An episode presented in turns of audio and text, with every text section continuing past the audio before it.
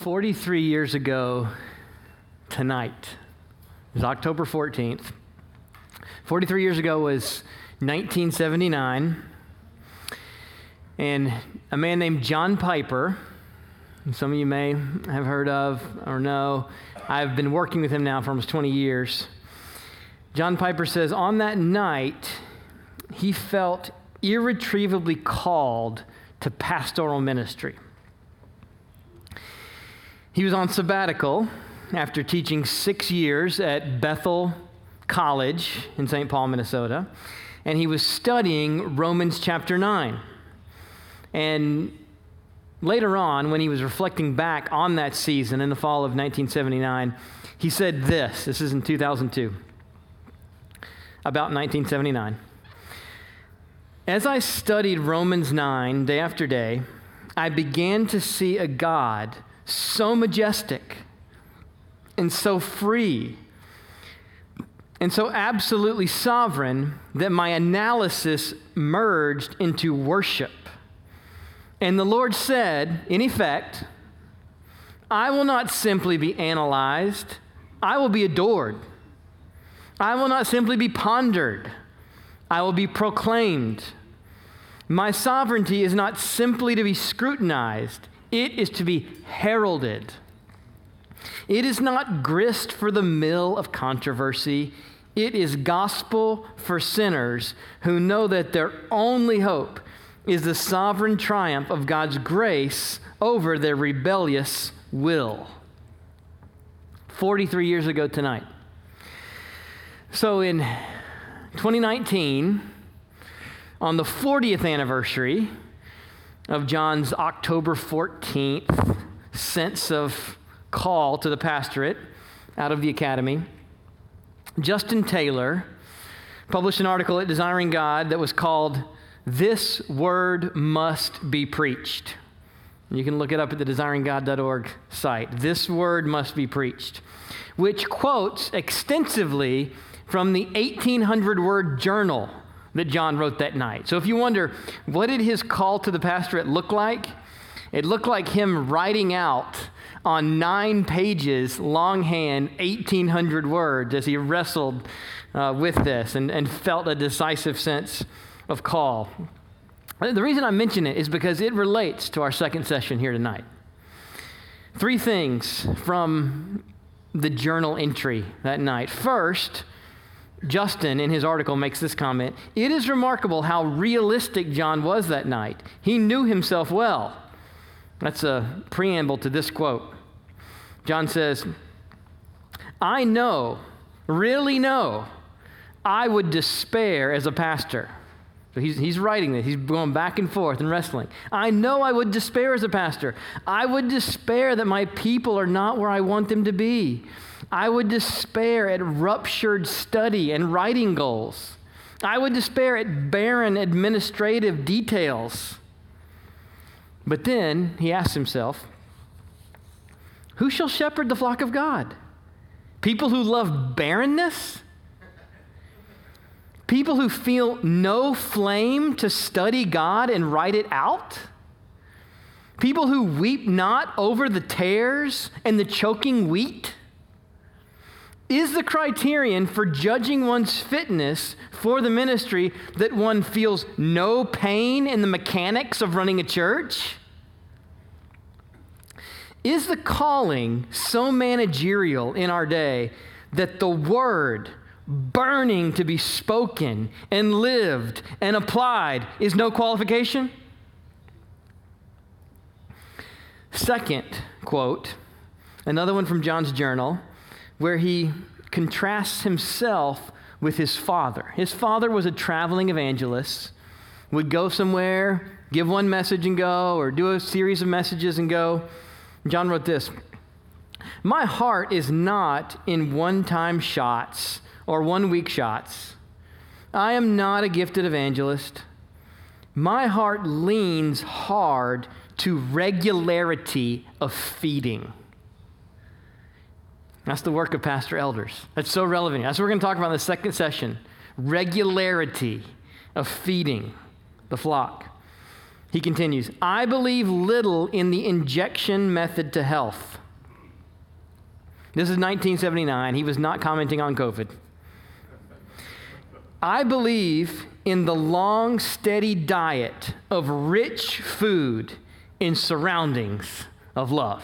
That's what the call was for him regularity of feeding a people, of caring for a particular local church. Third, then, from this article about 1979, Justin comments about John that he had a hunger to be the direct instrument of God's word. For John, that meant being a local church pastor, not a seminary professor. We need seminary professors. Thank God for them. But for John, he felt a sense of calling to the local church full time. He wanted to be, he said, a vessel of God's word in the church. And so he left the academy for the pastorate. He became a preacher. But emphatically, he did not cease to be a teacher. He was a teacher in the academic setting, and he was a teacher in the church. Because pastors and elders in the local church are teachers. The lead office in the local church is a teaching office, which is what our second session tonight is going to focus on, along with another qualification. So we're going to look of the 15 elder qualifications in 1 Timothy 3, we're going to focus on two. Two very central ones, two very important ones, because these two correlate with the two main tasks of the pastors and elders. The two main tasks are to feed the flock and lead the flock. And the two qualifications that correspond with feeding and leading are able to teach and sober minded. So that's what's going to be our focus here in the second session. Spend the first part on able to teach. What does that mean? Practically, how does it mean? How do we pursue it? And then sober mindedness and what's its value and how does it relate to prayer and the work of eldering? And then we'll finish with a couple, with a few very practical thoughts on how might I pursue these. I don't think either one of these qualifications are static. They are the kinds of virtues and skills and desires in which we grow. So there's no pretense that either you're a teacher or you're not, either you're sober minded or you're not. Praise God, because we all need help with these. And so we'll look at those here tonight and finish with how we might grow and improve. Let me pray for us for our second session. So, Father in heaven, we come now and ask for your help in looking at two very important, among 15 important, but two very important qualifications, requirements, and daily attributes and virtues of those who are in the office of pastor and elder in the local church. So, would you help us to get our minds around these qualifications and virtues biblically? And would you help us see an encouraging pathway forward to grow for all of us? I pray especially for the guys, younger guys in the room who aspire to the work. Would you help give them an encouraging pathway? Would, be, would they be hopeful about growing in time by the power of your Spirit in these attributes? In Jesus' name we pray. Amen. So perhaps you can imagine a scenario in which a man is being considered for eldership, and the elders are gathered in council, and, the man, and a, a question comes uh, Is this man able to teach? Let's just say that the man is, is not known in the local church for, for being a teacher. Uh, but the elder who's advocating for his candidacy speaks up and he speaks of his, you know, it's, it's not his strength. He's, he's rarely willing to do public speaking, but if you put a gun to his head, stop.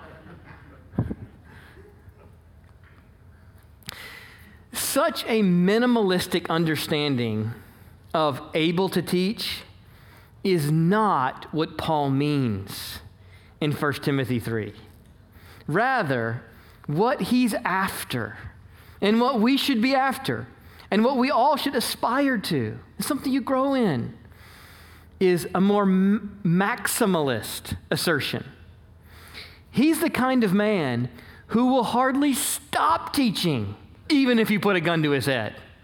And that's what we're looking for. Pastors and elders, paid and unpaid, full time and lay, are to be teachers in various ways. Don't think about preaching to thousands. I'm not talking about preaching to thousands. I'm talking about the various manifestations of teaching in the life of the church. Able to teach in my English, and I'm sure Nick's doing a great job of translating that into French. This is tricky. We talked about this ahead of time. Uh, it comes from one Greek word, didaktikos. Single Greek word, didaktikos. And we might say, I would say, that this is the most central of the elder qualifications in 1 Timothy 3. It's listed eight out of 15. You have 15 total, it's eight. That's right in the middle. I don't know if anybody in here is into chiasms. You can see chiasms all over the Bible. And you haven't done anything really impressive if you found a chiasm because they're everywhere. The main thing is what does it mean? What's being communicated by the chiasm? But in this chiasm, in the middle, 8 out of the 15 is able to teach. And the list of elder qualifications in Titus 1 culminates with a longer expression in a complex sentence about this qualification of being able to teach. We might also say that able to teach is the most distinctive qualification of the elders. It's the single qualification that most plainly sets the elders apart from the assisting office of the deacons. You have the lead office, the teaching office, and an assisting office called deacon. And that's able to teach, that sets them apart. Or, or, perhaps even better in my English, apt to teach or prone to teach. You'll see various renderings of this in, in different translations. Such teaching bent or ability in pastors is not to be minimal, as we said, but I think to be as maximal as it can be. We want the kind of man who will hardly stop teaching even if a gun is put to his head. As he learns, he wants to teach. As he studies, he thinks about teaching. He breathes teaching. We might say he's a teacher at heart. He loves to teach, and with all the planning that that requires, and the discipline it requires, the patience it requires, the energy, the exposure to criticism that good teaching requires. He's willing to embrace those costs because he wants to teach. A pastor who is didaktikos, able to teach, is not just able if necessary, but rather eager when possible.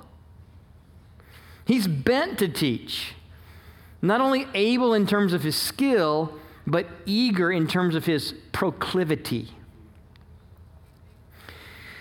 Now, I know this is the hardest section I have got here in a bilingual context.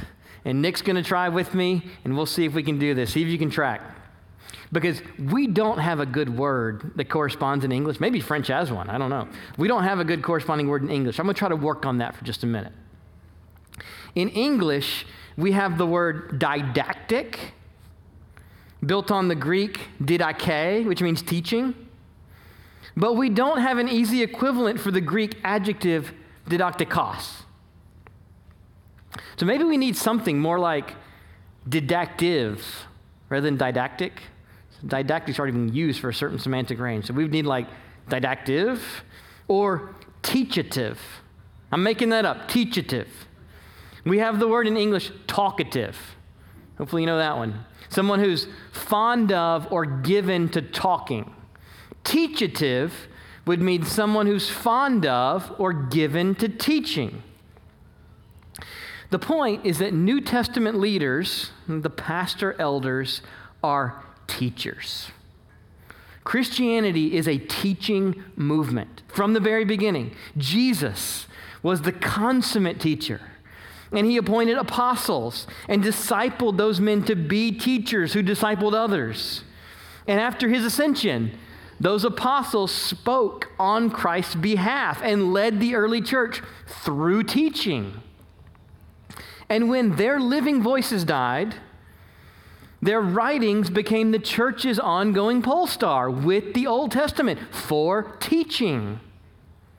And so, fitting with the very nature of the Christian faith, Christ appoints men who are teachative, didaktikos, which entails at least three important realities we would be wise to keep in mind today. So I got three things, three E's that I think are important to keep in mind with trying to identify and cultivate the ability to teach in the eldership and pastorate.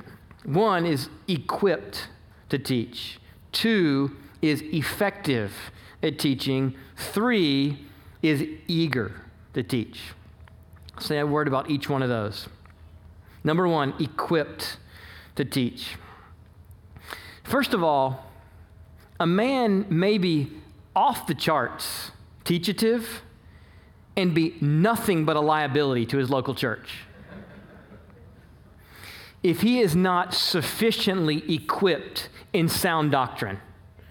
I told Francois I was going to have a SEMBEQ point. This is the SEMBEQ point. You know, take out your checkbooks, make a donation to SEMBEQ. This is the point. Equipped to teach. Pastors must be equipped. The miracle of the new birth does not imply any instantaneous miracles of equipping for leadership. Now, we might grant that there is a kind of miracle status to any sinner who comes to Christ and 10 years later is ready to teach in the church. That is a kind of long term miracle to have sound theology. But it's a long term miracle that is worked out through diligent training over time, not the endowment of a mere moment.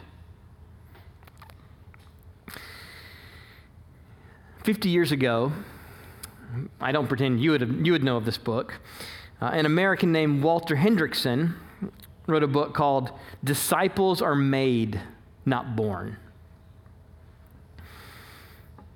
Teachers are made, trained, not born.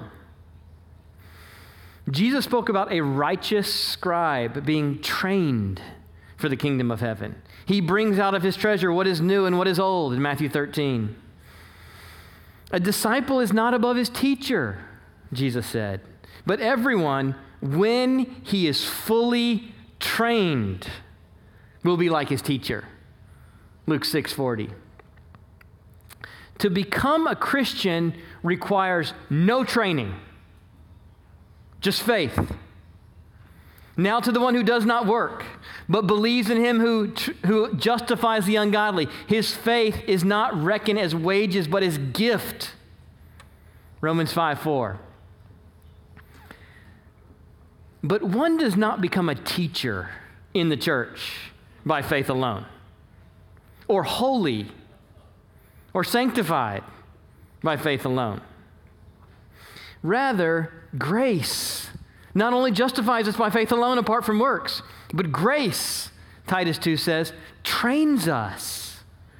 Grace has a training function and power in sanctification to renounce ungodliness and worldly passions and in those whom Christ gives to his church as pastors and teachers, he sees to their being trained in the sound words of the faith. That's 1 Timothy 4 6. You have been trained, Paul says to Timothy, in the words of the faith. Training is necessary for maturity, Hebrews 5:14. And training requires the discipline of persisting in uncomfortable moments, even painful moments, for the reward that's set before us. Hebrews 12 11.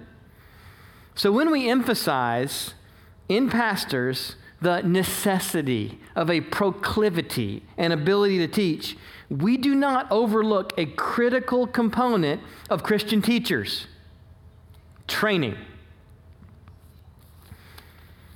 pastors must be equipped in sound doctrine to teach sound doctrine. It doesn't happen without some work. Now, there are all different levels of training. I'll talk about that later in the practical points. I'm not saying that every lay pastor needs to have a four year seminary degree, but some curriculum of training, some process of training to be equipped in sound doctrines. That's the first, equipped to teach. Second, effective at teaching. The pastor elders of the church must be effective teachers. That is, they must be skilled in some degree relative to their context. That is, able in the sense of good, effective. It's not enough they want to teach and they've been trained in sound doctrine, but they're not any good at teaching. That's not enough.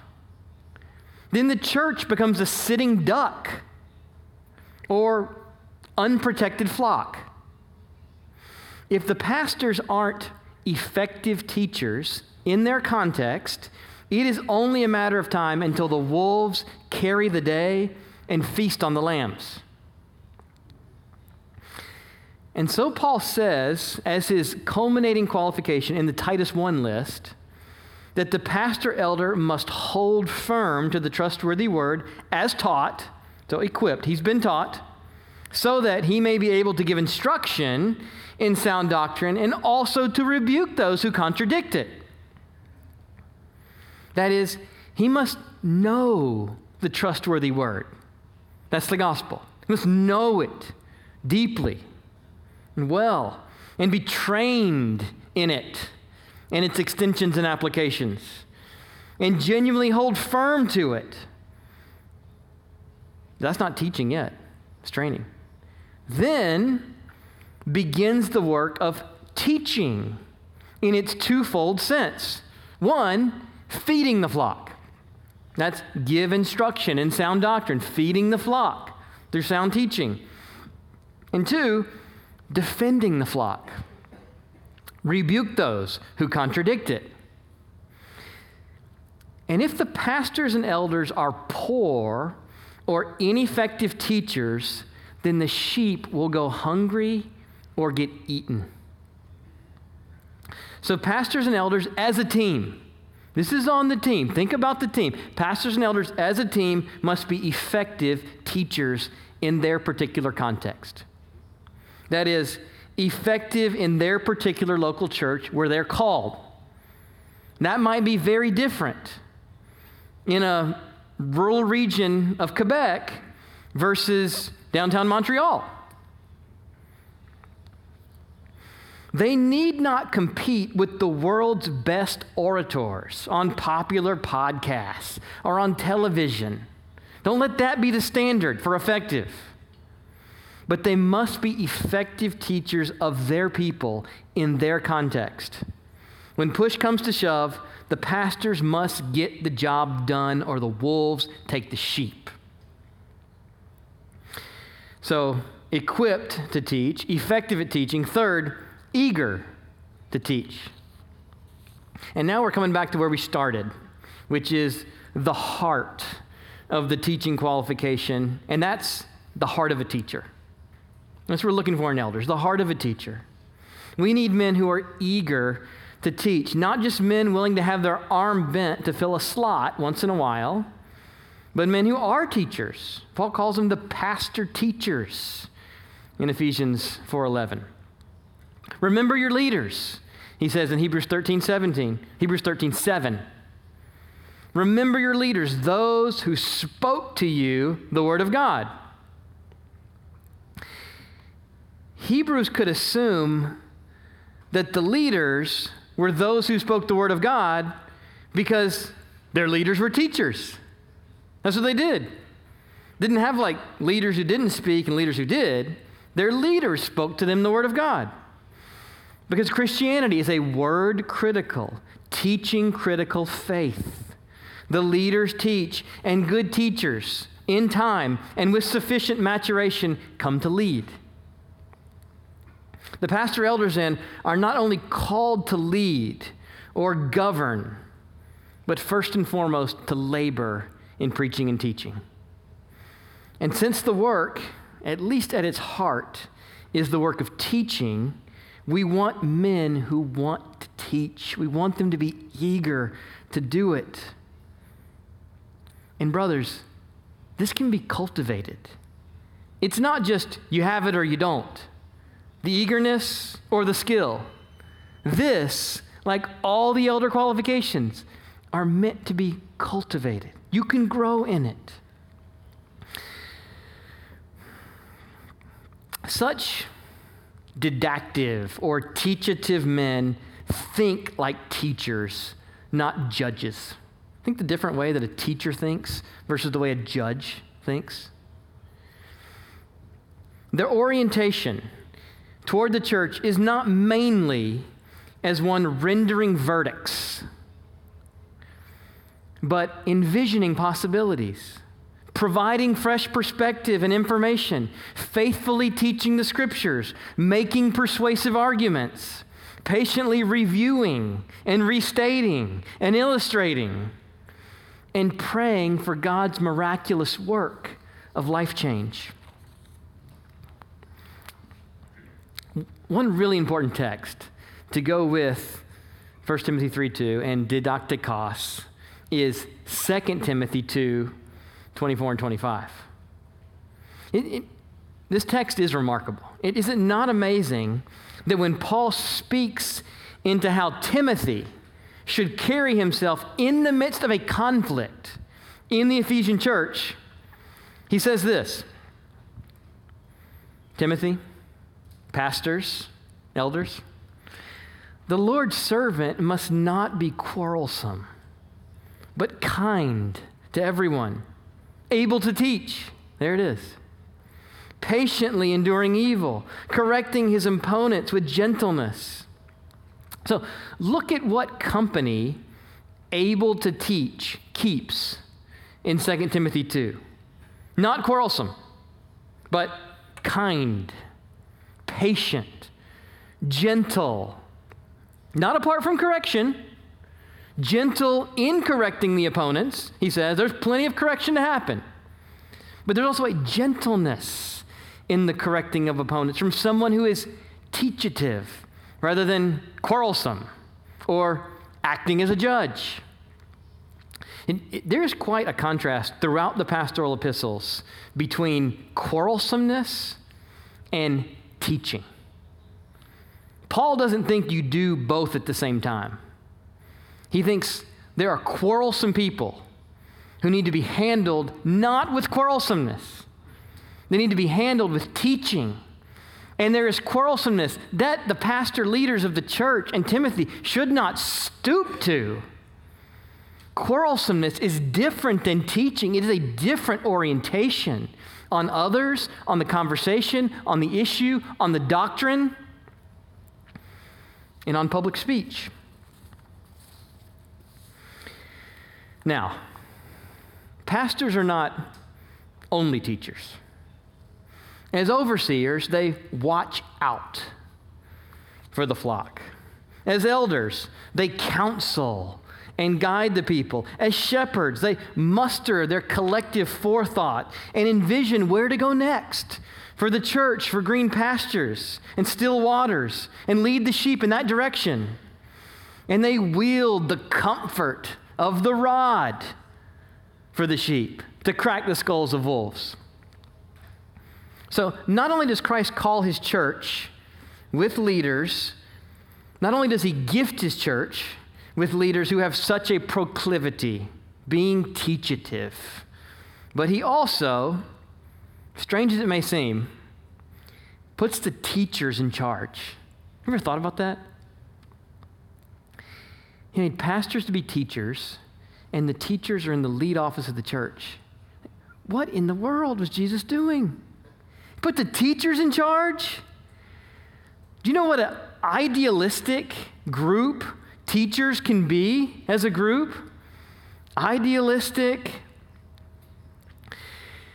wanting things to go a certain way, not efficient, like the business world. But he said the leaders should be the elders who lead and feed. Teaching and oversight are paired. 1 Thessalonians 5:12. We'll see that in a minute.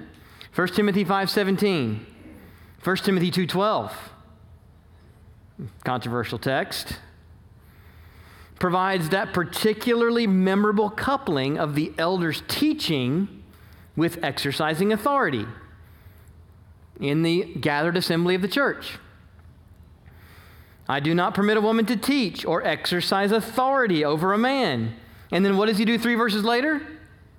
Qualifications for elders. He's setting up the eldership. Teaching and having authority correspond, going together, exercising authority through the teaching, entrusted to the elders in the gathered assembly. So, amazingly, then, the risen Christ, in building his church on his terms, not the world's, is so audacious as to appoint teachers to lead and exercise authority. Even as idealistic and inefficient as teachers can be, but it is so fitting because Christianity is a teaching faith. And this confirms what perhaps a few sharp minds may have suspected all along that Jesus is far more interested in the church's effectiveness than in its efficiency. So, pastors teach, they are at heart teachers. The plurality of elders is, in an important sense, a team of teachers who also govern. The call to pastoral ministry is not for specialized administrators of large departments, nor is it a call for brawlers and pugilists fighters, more apt to quarrel than to teach. Pastors teach and are the kind of men who will graciously hardly cease, even if you put a gun to their head. Now, what are we to say about their governing? The governing role of the teaching. If able to teach is the most central and distinctive qualification of the elders, pastors, sober minded might be the most underrated or underappreciated. I like doing this with my eldership classes at Bethlehem College and Seminary, trying to give a superlative to each of the 15 qualifications. My superlative for sober minded is most underrated. So I want to increase the rating in your eyes here in these next few minutes about sober mindedness. I remember on several occasions sitting around the table of elders as a young elder, brainstorming names for future additions to the council. And, and by God's grace, the voicing of some names drew out immediate praise. Amen. Oh, he'd be a good elder. That brother would be a great addition to the council. And sometimes a name would be mentioned, and there was largely enthusiasm, but some might, speak up with a minor reservation or misgiving. On occasion, it seemed as if many of us intuited with a certain person's name something's not right. Um, it's hard to say. It doesn't quite resonate with the council. Um, we don't quite know what to say. And what I came to learn over time is that I think often the language that we were groping for was right there in the elder qualifications sober minded. It's a remarkable turn of events, as we said, that Jesus put the teachers in charge of the local church. However, this is where we come, especially to sober minded. Jesus does not call these pastor elders to teaching alone. He calls the pastor elders under the gathered assembly of the church, annually, quarterly, whenever that happens in the church meetings in a Baptist context, to lead the people in the day in, day out life of the church and through the, the church's formal teaching. And this requires that the pastor elders be both individually and collectively sober minded. As I said, of the 15 qualifications, sober mindedness might be the most underrated. Not only is teaching central to the pastor's work, but also, as we saw in 1 Peter 5, exercising oversight is critical in the work of the pastors. Pastor elders, 1, Tim, 1 Thessalonians 5:12, not only labor among you, which probably has feeding and teaching aspects to it, labor among you, but are over you in the Lord. That relates to the oversight, to the governing, the leading. They both feed the congregation and lead. So 1 Timothy 3 4 to 5, the elder must manage his own household well. Why is that? Because as a team, the elders are charged with caring for God's household, the church.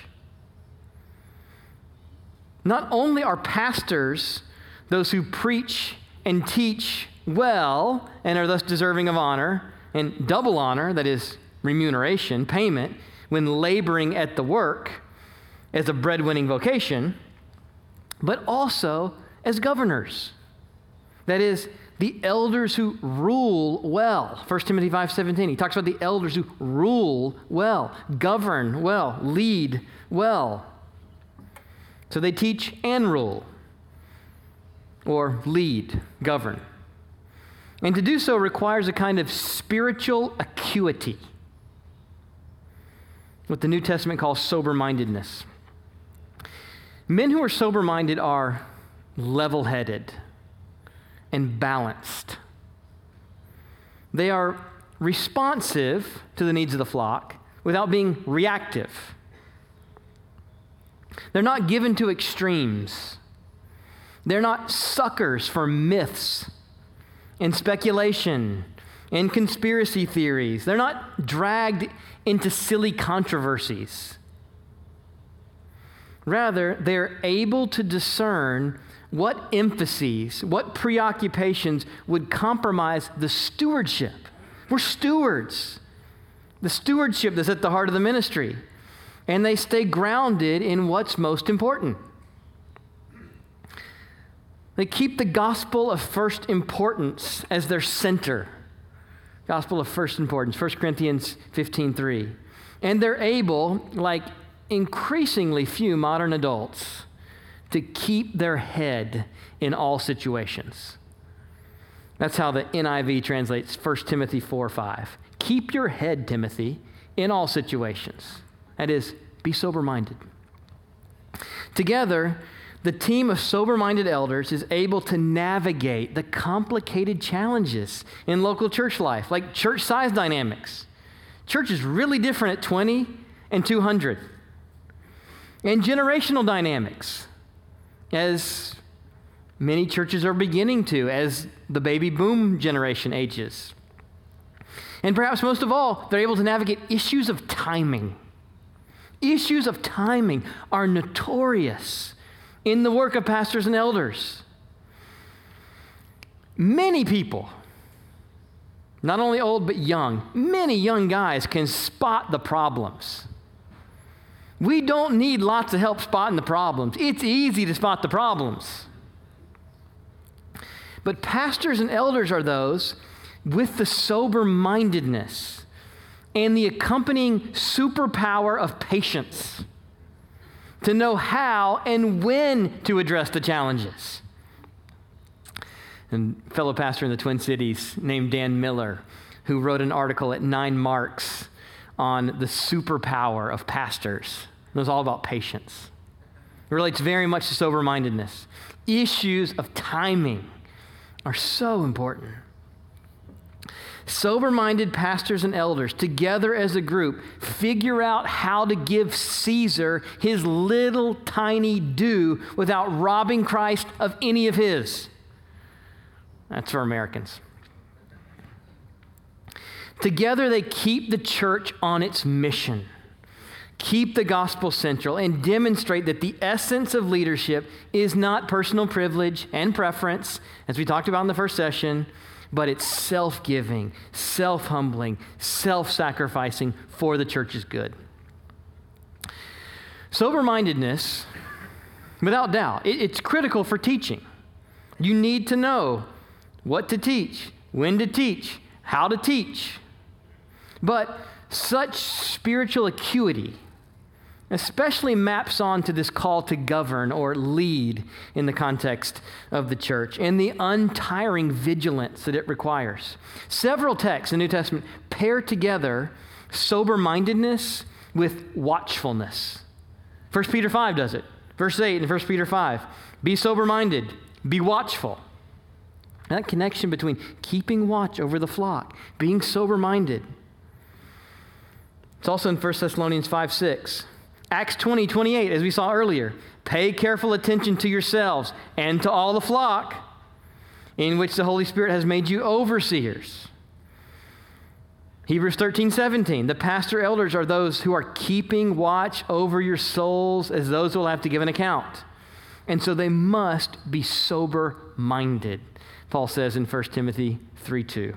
In fact, always sober minded, always watchful, always sober minded. 2 Timothy 4 5. Right after the great preach the word passage to Timothy, always be sober minded. In Acts chapter 6, we're not yet dealing with pastors and deacons properly, but with apostles and what's called the seven. The ones that are appointed, they're called the seven there. Seven were appointed to assist the apostles. But we can see a kind of analog here for what was to come in local congregations. As the seven were appointed to serve tables, that the apostles might not give up the teaching of the word, so local church pastor elders have a particular calling to lead and feed the flock. That is, devote ourselves to the word and prayer. Word and prayer. We teach the word to feed the church. And sober minded men pray to God and take counsel with each other and lead the church in the ups and downs of the raging seas of life. It will not be enough if we have balanced thinkers as pastors who are prayerless. And besides, the prayerlessness would betray the lack of sober mindedness. Nor would it be enough to have prayerful men without sober minds. We need both prayer and prudence in our leaders. Men with sober minds who are prayerful. Just as we need both leading and teaching. And Christ appoints that his local church leaders should be such prayerful, sober minded teachers. And so you might say, well, that's all well and good, but what about the gaffes in my own sober mindedness that I'm aware of? Not to mention all the ones I'm not even aware of. How do I get more sober minded? How do I work on that? Whether you're already a pastor elder or aspiring to the office, how might I get a more sober mind? The good news is that sobering our minds is part of what the Holy Spirit loves to do as He goes to work on God's people. He's doing this all the time in Christians, sobering their minds. And in particular, this is work he does over time through God's word. Word and spirit go together. You don't just get a flash of sober mindedness by the Spirit walking in the wilderness. He sobers our minds over time in formation with the Word. However, naturally balanced or level headed you are, the Word of God is critical in giving us real balance in a destabilizing world and sobering us up to what really matters in God's economy. Sober mindedness is not a miracle God does in just a moment, but it's the effect of a thousand quiet early morning miracles over His Word, day after day, year after year. In the days to come, just as in the last 2,000 years, The church needs men who know how to keep their head under pressure, whether that's in conflict or controversy, like we've been through with COVID, or if it's just the normal, steady state life of the church. We need level headed, wise, spiritually and emotionally intelligent leaders rather than those who are impulsive, imbalanced, and reactive. Because pastor elders are not just God appointed teachers, but God appointed governors. And such men, the Spirit loves to produce through years of quiet scripture meditation and real life accountability in the local church. And such men, years in the making, the risen Christ loves to give to his church, to feed it through faithful, effective teaching, and guide it through patient, composed, reasonable team leadership. Which leads to a concluding focus here for us on how young, aspiring pastor elders might go about pursuing growth in their teaching. So, we just talked about the central role of the Spirit through the Word in creating sober minds. How about teaching? How might I go about practically pursuing growth in teaching? I got a very short list here for you. And what I'm assuming in this list of six is eagerness. I'm guessing that eagerness is asking the question. I'm somewhat eager, maybe not acutely eager, mildly eager to teach. So, how could I grow in my teaching? That's the assumption. Here's my very short list of six. Number one, know the Word Himself. That is Jesus. Know the Word Himself, capital W Word. Know Him. How? In the Word itself, the gospel. How? Through the Word itself, Scripture. So, know the Word, Jesus, in the Word, the gospel, through the Word, Scripture. So we're back again to read, study, meditate on the Bible, and now I want to emphasize all the Bible. We've emphasized meditation slow, deep, unhurried, and no, no more hurried, but also the need for breadth in our traversing of the grounds of Scripture. Those who lead and aspire to lead the church would be wise to have all the biblical text pass before their eyes every calendar year. It's not a mandate, you're not in sin if you don't do it. It's a wisdom suggestion. Obviously, there will be many passages you not only read, but study and meditate on and teach on, perhaps multiple times in a year. But reading through the Bible with some plan each year at least gets the biblical text to pass before you each year. And as you do, you're increasingly putting the scripture together as a whole so that your teaching will grow out of a balanced understanding, a growing, balanced understanding of Scripture.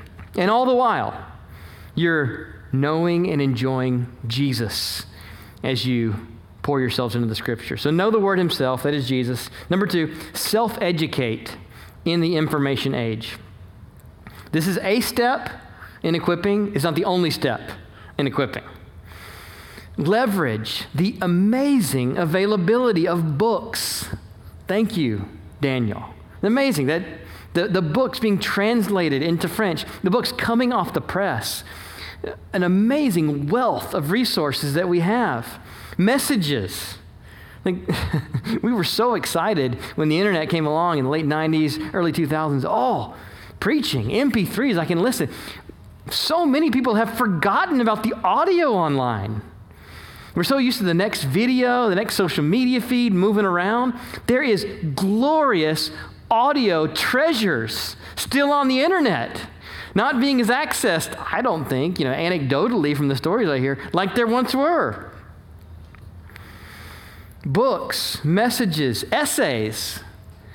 There's a lot of thin garbage online, and there's a lot of meaty, helpful essays. Look for trusted sources online. You can find healthy, strong, meaty essays in the right places online. Perhaps some limited exposure to social media would help you be aware of new books and essays and articles. But I would highly caution you against any more than a pretty modest, controlled portion of social media if you're pursuing being a better teacher and sober mindedness. Beware the radicalizing effects of social media, algorithms. It is now almost clearly public knowledge, are no friend of social, of, of sober mindedness. Algorithms are no friend of so, sober mindedness. Number three, now to complement the use of the information age, pursue some formal program of training. Some program. For some, it will be SEMBEQ. It will be a more formal program over years. For others, it may be a far more modest program. If you're in a lay pastorate, it may be a far less extensive, more modest program. But this is a distinct self, distinct step here from self-educating because we're talking about some kind of curriculum or course of study designed by someone other than yourself. So that you would develop knowledge and skill and fill in areas that you've never gra- gra- uh, gravitated to studying on your own. It's helpful to have that filled in by somebody who knows what they're doing and can give you some formal program of study. Perhaps the elders of your local church. Number four, take what at bats you can and make them count. Now, probably shouldn't say at bats, should I? This is, this is the nation of hockey, and the Expos left and so maybe many of you don't have any place of reference for at bats. it's a baseball term. So take what opportunities you can and make them count. Now we're talking about how to grow in effectiveness as a teacher, which grows over time. And the Spirit loves to help this, and it grows with hard work. And you need hundreds of opportunities. Ask the established pastors here or that you know. You need hundreds of opportunities, not dozens. So, growing in teaching is a life skill. It's like singing, not like athletics. You know, like athletics, hey, make the most of it while you can because you're going to peak in your 20s and it's all downhill from here. That's athletics. Singing, you don't do your best singing in your 20s or your 30s, maybe not even your 40s, maybe not even your 50s. Singing is a life skill that you build, you hone over time. So is teaching, so is preaching. You don't do your best preaching in your 20s or 30s. I sure hope not in your 40s. I hope it's more like 50s and 60s. And sometimes when I hear John Piper in recent months, I think, well, it's I think it's 70s. so brothers who give a teaching in your church, in a small group, maybe even in a pulpit, and you feel like, oh, I've got so long, such a long way to go. Be encouraged. That's normal. We all got a long way to go. This is a life skill. You can grow in this, you can develop. And whatever humble opportunities emerge, we need somebody to teach the kids on Sunday in the Sunday school.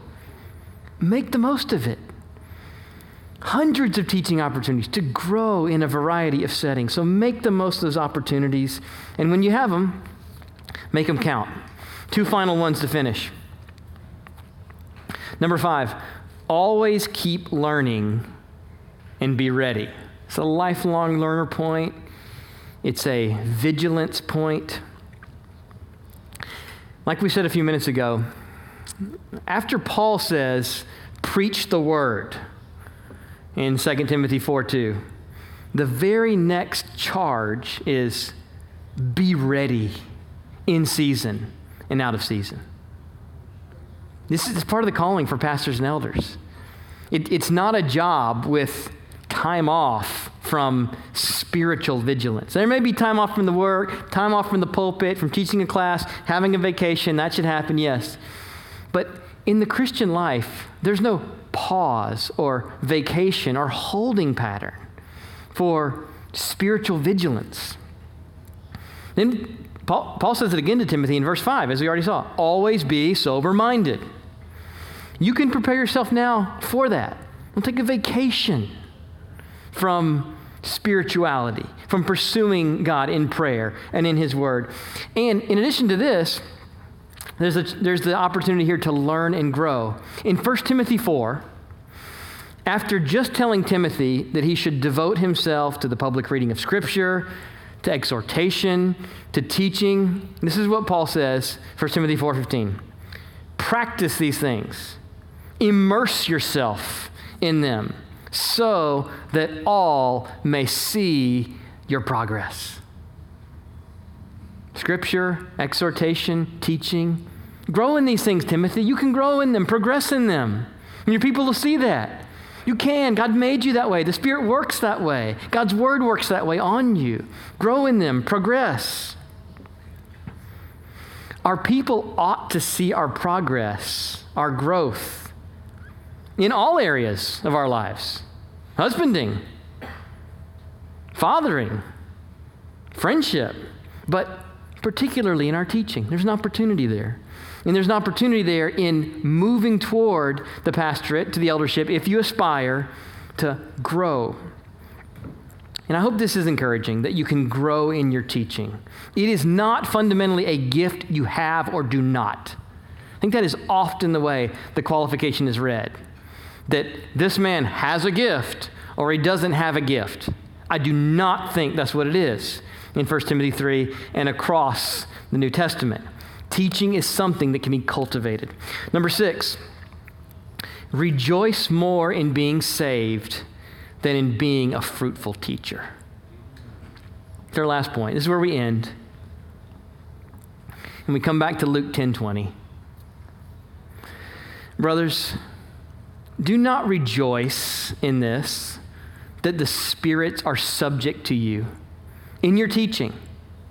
As you have opportunities, as you take at bats, as you have one that went well, as you're encouraged about your teaching and your growth, do not rejoice in this, that the spirits are subject to you in your teaching, but rejoice that your names are written in heaven. I don't think Jesus means this absolutely. As if there's not any holy joy to be had in faithful, fruitful teaching. There is. That's why it's a danger to be warned of. That's why it's a threat for idolatry. We dare not let the joy of teaching the faith eclipse the joy of the faith itself. Brothers, rejoice most that your names are written in heaven. Whether you're ever a pastor or elder or teacher or not. Being a Christian is 10,000 times more important and more sweet than being a pastor or teacher. So let's pray. Father in heaven, thank you for sustaining us here this evening through two long sessions. And I pray that you would accomplish your work. I pray that to the degree we were faithful to your word, that your spirit would go to work on our souls, inform our minds, inform our perspectives, shape our hearts. I do pray in particular for brothers in this room who perhaps feel discouraged about their teaching. It's hard. They feel like there's a long journey ahead to be the kind of teacher that will be equipped and effective and cultivate their own eagerness for the work. Father, I pray you would encourage them, give them hope. You love to raise up teachers over time and through patience and by your word and by the power of your Holy Spirit being shaped in the communities of our local church. And so I pray you would do it. For those brothers here who are pastors, those who are elders, would you strengthen their hands in the work? Give us afresh a vision for laboring for the joy of our people.